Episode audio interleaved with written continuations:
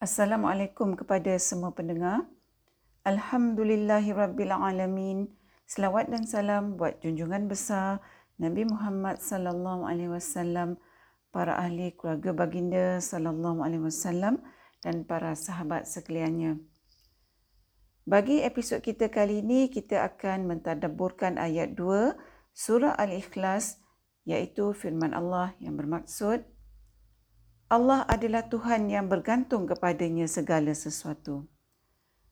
Para pendengar, dalam tafsir Ibn Kathir diterangkan ya maksud As-Samad iaitu sifat Allah yang mempunyai kesempurnaan secara mutlak dari segala segi. Contohnya sifat Allah sebagai yang maha mengetahui adalah bermaksud Allah secara mutlaknya sempurna dari segi pengetahuannya. Kalau kita kata Allah itu maha bijaksana, maksudnya iaitu Allah adalah yang secara mutlaknya sempurna dalam kebijaksanaannya. Ah, dan begitulah seterusnya bagi sifat-sifat Allah yang lain. Ah, sifat As-Samad seperti yang dinyatakan dalam ayat 2 surah Al-Ikhlas ni ah, juga dihuraikan sebagai bermaksud Tuhan yang mempunyai kuasa yang mutlak dalam menguasai. Ayat ini juga adalah merupakan ayat yang mematahkan ya pemikiran orang-orang musyrik Mekah uh, pada zaman Rasulullah SAW uh, iaitu seperti Abu Lahab uh, yang mana dia mengatakan bahawa uh, Abu Lahab kata dia tak memerlukan sesiapa pun sebab dia adalah uh, merupakan orang yang kaya iaitu disebabkan kekayaan yang dia miliki. Jadi Allah memberitahu kepada manusia melalui ayat 2 surah Al-Ikhlas ni bahawa semua makhluk tu secara mutlaknya sentiasa bergantung kepada Allah dan sesungguhnya Allah tak memerlukan sesiapa dan tak bergantung kepada sesiapa berbanding dengan makhluk yang sentiasa memerlukan dan sentiasa bergantung kepada Allah. Para pendengar, hakikat bahawa semua makhluk memerlukan Allah dan bergantung kepada Allah, ha, maka secara kesimpulannya ha, kita tahu bahawa sesungguhnya Allah tu adalah merupakan tempat makhluk berharap, tempat makhluk berlindung. Ha, maka sekiranya kalau makhluk tu uh, tak berlindung dengan Allah dan tak berharap dengan Allah sebagai tempat perlindungan, sebagai tempat harapan, maka makhluk tu sebenarnya sama sekali tidak mempunyai pelindung dan tempat berharap. Para pendengar, sebelum saya mentadaburkan ayat 2 surah Al-Ikhlas ni ya, saya memang selalu rasa susah hati bila saya ni memikirkan uh, bahawa satu hari nanti saya akan mati. Jadi bila saya fikir tentang kematian saya, uh, tentang hakikat bahawa satu hari nanti saya akan berada dalam kubur keseorangan uh, dan fikiran saya ni tentang hakikat kematian buat saya rasa takut. Setiap kali saya dengar berita kematian, setiap kali saya lihat bagaimana jenazah dikebumikan, Setiap kali saya melepasi tanah perkuburan, saya memang rasa takut memikirkan bagaimana keadaan uh, jenazah yang keseorangan yang tak boleh nak panggil siapa-siapa pun uh, untuk temani dia atau untuk tolong dia. Dan nanti semua orang pun macam itulah. Kita semua akan ditinggalkan keseorangan dalam kubur. Para pendengar, walaupun hakikatnya kan tak mungkin uh, kita ni tak merasa takut dengan kematian. Ha, tapi setelah saya faham hakikat sifat Allah iaitu As-Samad yang diterangkan dalam ayat 2 surah Al-Ikhlas ni ha, bahawa Allah tu ada untuk tempat kita berharap ha, sebagai tempat kita berlindung maka ayat ni merupakan satu pujukan pada hati saya dan ayat ni memberikan saya ketenangan eh, memberikan hati saya ketenangan kerana saya tahu bahawa Allah lah tempat saya memohon perlindungan, tempat saya berharap, tempat saya bergantung. Bukan saja di dunia ni tapi juga nanti di dalam kubur dan juga nanti di akhirat. Para pendengar, seperti mana yang kita pernah tadaburkan dalam salah satu episod yang lepas ya bahawa apabila kita tahu bahawa kita ada Allah, bahawa Allah adalah tempat kita berharap, bahawa Allah adalah tempat kita bergantung, bahawa Allah tu amat menyayangi kita dan Allah mahukan yang terbaik saja buat kita. Ha, sekiranya kita ni berusaha bersungguh-sungguh masa kat dunia ni untuk taat pada Allah, Ha, maka para pendengar kita serahkan diri kita kepada Allah sebagai pelindung kita untuk menjaga semua kebajikan kita. Ha, bukan saja di dunia ni tapi juga apabila kita berada dalam kubur ataupun alam barzah dan juga nanti di alam akhirat.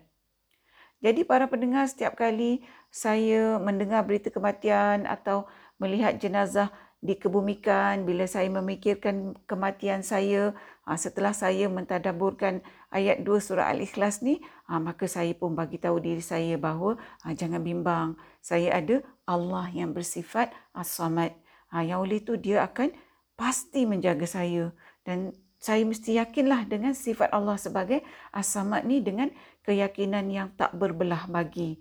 Ha, dalam saya ini menyerahkan diri saya sebulat-bulatnya, menyerahkan nasib saya sebulat-bulatnya kepada Allah di dunia ni ha, ketika saya di dalam kubur dan juga nanti di akhirat Allah juga akan menjaga saya. Cuma yang kita perlu uh, beringat ya para pendengar, seperti yang saya katakan tadi, bahawa kalau kita mahu Allah menjadi penjaga kita di dunia, dalam kubur dan di akhirat nanti, ha, maka seperti mana yang kita pernah tadaburkan ya dalam salah satu episod yang lepas, Iaitu kalau kita nak Allah sebagai tempat pelindungan, sebagai tempat kita berharap di dalam kubur dan di akhirat nanti, ha, maka kita kenalah menyahut panggilan Allah di dunia ni. Kita kena hidup dengan cara yang Allah suruh kita hidup di dunia ni, ha, iaitu dengan memenuhi tujuan kita dihidupkan. Apakah tujuan kita dihidupkan? Ha, iaitu untuk kita ni beribadat kepada Allah. Ha, yang maksudnya seperti yang kita pernah kongsikan sebelumnya iaitu apa saja yang kita buat dalam dunia ni ah, ianya mestilah berpaksikan kepada menyembah Allah. Ah, yang bermula dengan tujuan apa saja yang kita lakukan apa saja yang kita mahukan apa saja yang kita nak buat apa saja yang kita rancang dan sebagainya. Semuanya mestilah dengan niat memenuhi tujuan Allah mewujudkan kita, menciptakan kita di dunia ni iaitu untuk menyembahnya.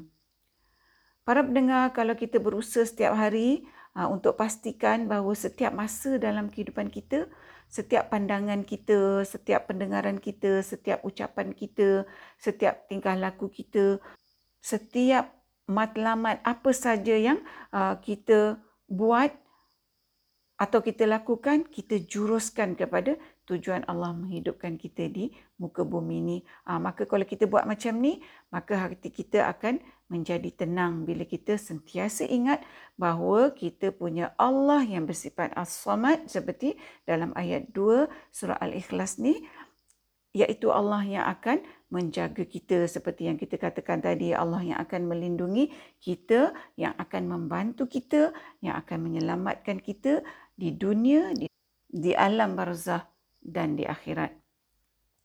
Para pendengar Islam mengajarkan kita ya untuk sentiasa berada dalam uh, keadaan takut dan berharap kepada Allah. Uh, sudah tentu para pendengar sepanjang hayat kita kita akan merasa takut bila kita memikirkan kematian kita kerana itu adalah merupakan uh, satu lumrah. Tak ada siapa yang tak takut mati. Ha, tapi ketakutan kita tu tentang hakikat bahawa kita akan mati ni mestilah kita sertakan dengan harapan yang sebulat-bulatnya dengan penuh keyakinan macam kita kata tadi bahawa kita sebagai orang yang beriman ada Allah yang bersifat as-samad yang pasti akan melindungi kita selama-lamanya sebagai pelindung yang mutlak secara sempurna dalam sifat melindungi. Jadi sekali lagi para pendengar setiap kali kita teringat kematian tu bila kita rasa takut maka ingatlah ayat 2 surah Al-Ikhlas ni ah, yang mana ianya akan mententeramkan hati kita dan benarlah para pendengar apa yang Allah nyatakan di dalam Al-Quran bahawa hanya dengan mengingati Allah hati menjadi tenang. Para pendengar yang dihormati, setakat ini dahulu perkongsian kita buat kali ini.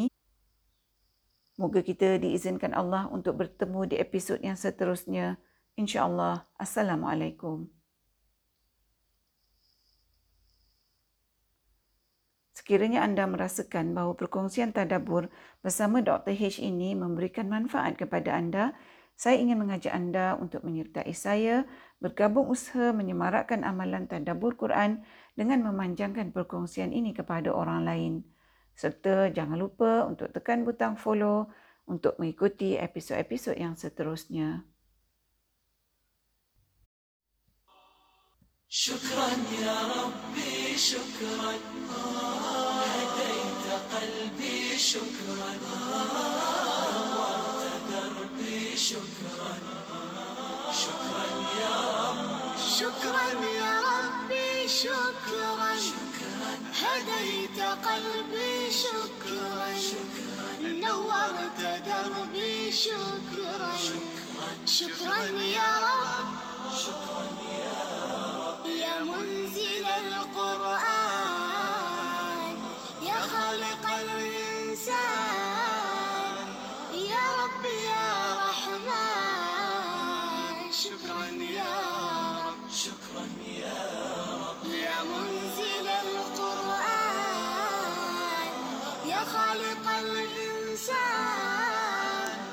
يا ربي يا رحمن شكرا يا رب. شكرا يا ربي شكرا.